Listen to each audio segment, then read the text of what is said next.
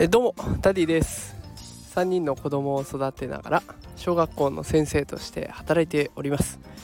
このラジオでは子育てや教育を楽にできるそんなヒントを毎日お送りしております。さあ今日のテーマはですね子供はメタバースを求めているというテーマでお送りしていこうと思います、えー、最近ちょっと増えてきてますね。メタバース関連についての放送になっていきます。で、えー、まあ、最初に結論を伝えますとこれからどんどんメタバース×〇〇っていうのが広がりそうですよというような内容になっております、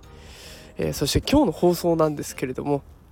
あの一つのねネットのサイトを参考にして、えー、放送を組み立てておりましてでそれについては私のノートのリンクを放送の概要欄に貼っておきますのでそちらから飛んでみてみてほしいなと思います、えー、アンケートによってね割り出された数値をもとに今日はお話をしていきたいと思います。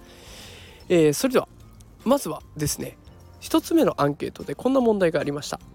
どの程度の頻度でメタバースを利用していますかという問題に対して中学生高校生を対象にしたアンケートですね。中学生高校生どのくらいの頻度でメタバースを利用していると思いますか、まあ、もったいぶってもね仕方ないので、えー、先に結論を伝えますと週に1回以上メタバース使っていますよというこの割合が大体半分ぐらいなんですね。50%ぐらいを占めてるんです。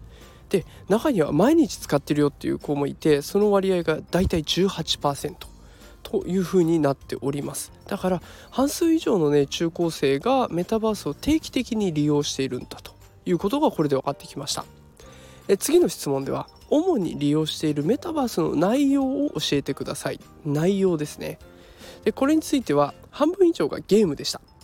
で残りのところですがライブイベントだったりとかショッピングだったりとかあとは投資なんていう答えもあるんですね。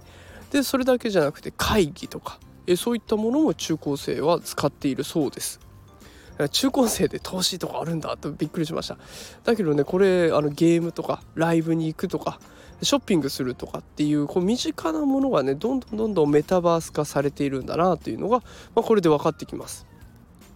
でえ次の質問で今後どのような分野でメタバースが浸透してほしいと思いますか？という問題が出てきて、まあ、ここにですね仕事と教育っていうのがえナンバーワンツーで、えー、1位2位を独占独占というんですかねナンバー1位2位を占めてるんですね。で教育と答えた人向けの質問でその理由は何ですかっていうところを聞いた時に上位3つにこんな答えがあるんです。ゲーム感覚で学ぶことができる登下校中の事件や事故がなくなる他者に対する心理的抵抗がなくなるこの3つが上位3つになるんですね。これやっぱあの他者に対する心理的抵抗がなくなるっていうのがこれがやっぱりメタバースの利点かなと思います。あのどうしてもね人間関係でつまずく子もいるし人と付き合うことは苦手な子もいます。それは大人も一緒だと思うんですけれども、まあ、こういったところでねメタバースだったらそこがアバターという分身に変わってくれるので人と接するのが抵抗がなくなるというふうに感じてる。本当に、ね、仮想空間のメリットをしっかり捉えてるんだなということが分かりました。でこれちなみになんですけれども昨日ですね私が今受け持っている小学校3年生の子からですねえ、以前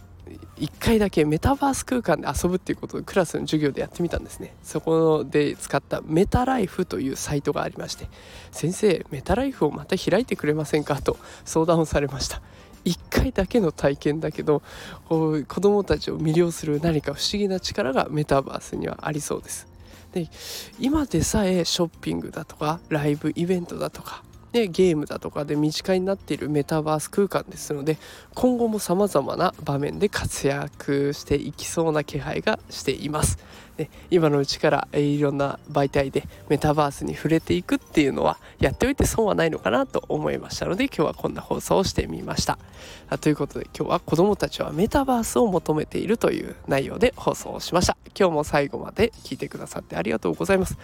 えっと、最近ねコメントをたくさんいただいて本当に嬉しいなと思います。このコメントを通していろんな人と深掘りしながら私が投げかけた話題に対してね自分自身もまた新たに勉強になってすごく素敵な経験をさせてもらっております。是非コメントたくさんくれると嬉しいです。さあということで明日もまた夕方5時お会いしましょう。それではまた明日。さようなら。